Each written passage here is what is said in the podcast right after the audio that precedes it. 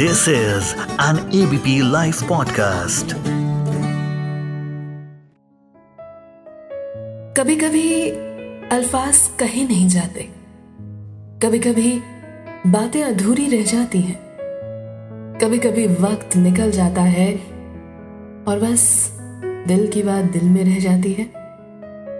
नमस्कार, सत मेरा नाम है श्वेता शर्मा। आप सुन रहे हैं एबीपी लाइव पॉडकास्ट पर। मुझे महसूस हुआ कहानियाँ अनसुनी सी और आज कहानी निखिल की।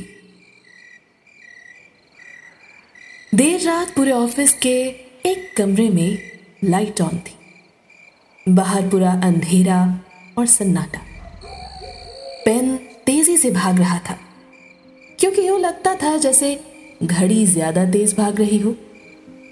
इस रेस में निखिल जीतना चाहता था, क्योंकि रह रहकर बीवी का वो डायलॉग बार बार मन में चल रहा था। वक्त नहीं रुकेगा, जी। हर चीज़ की इंपॉर्टेंस समझिए। और ऊपर से आज तो मम्मी का कॉल भी मिस हो गया था। इन सभी लड़ाइयों के बीच निखिल के दिमाग में काम खत्म करने की एक और लड़ाई चल रही थी। प्रेजेंटेशन तो सक्सेसफुल हो ही चुकी थी। लास्ट मिनट चेंजेस निखिल के सब्र का इम्तिहान ले रहे थे। प्रोजेक्ट निखिल के गाँव का था और कंप्लीशन के लिए बीजी से बात करना ज़रूरी था। क्योंकि निखिल की बीजी आज़ादी से भी पुरानी थी।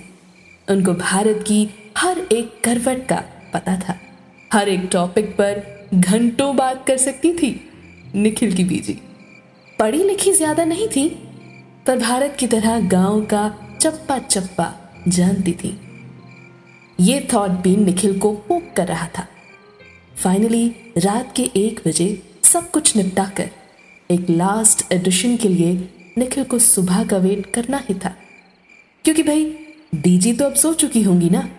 तो बात तो अगले दिन हो पाती। ये सोचते हुए मन में कुछ सेटिस्फैक्शन के साथ निखिल साहब घर पहुँचे। निहारिका सो चुकी थी और निखिल का इंतज़ार करते हुए नीहू की मम्मी डाइनिंग टेबल पर ही नींद की शॉर्ट फॉर्म कंप्लीट कर चुकी थी। प्यार से हिना को उठाते हुए निखिल बेडरूम में गया। चेंज किया और सो गया। अगली सुबह जल्दी ही हो गई। दिमाग में बस पीजी को कॉल करना है, यही चल रहा था। First thing in the morning उसने फ़ोन उठाया और बीजी को कॉल किया।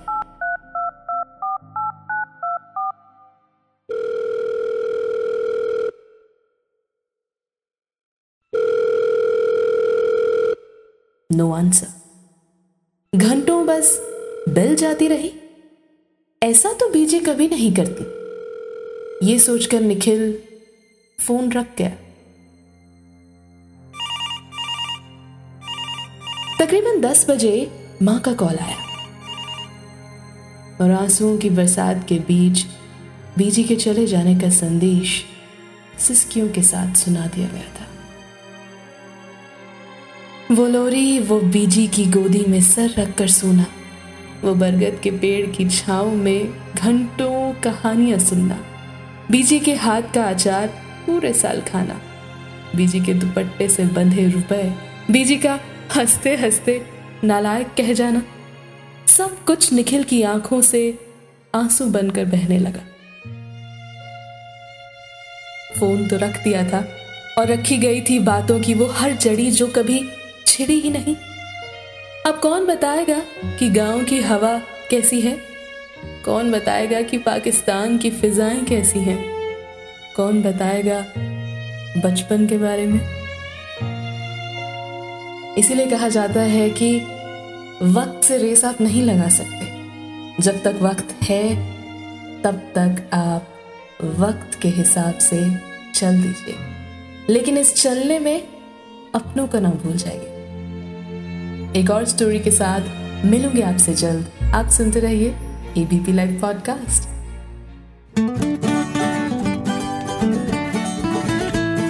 this is an ABP live podcast.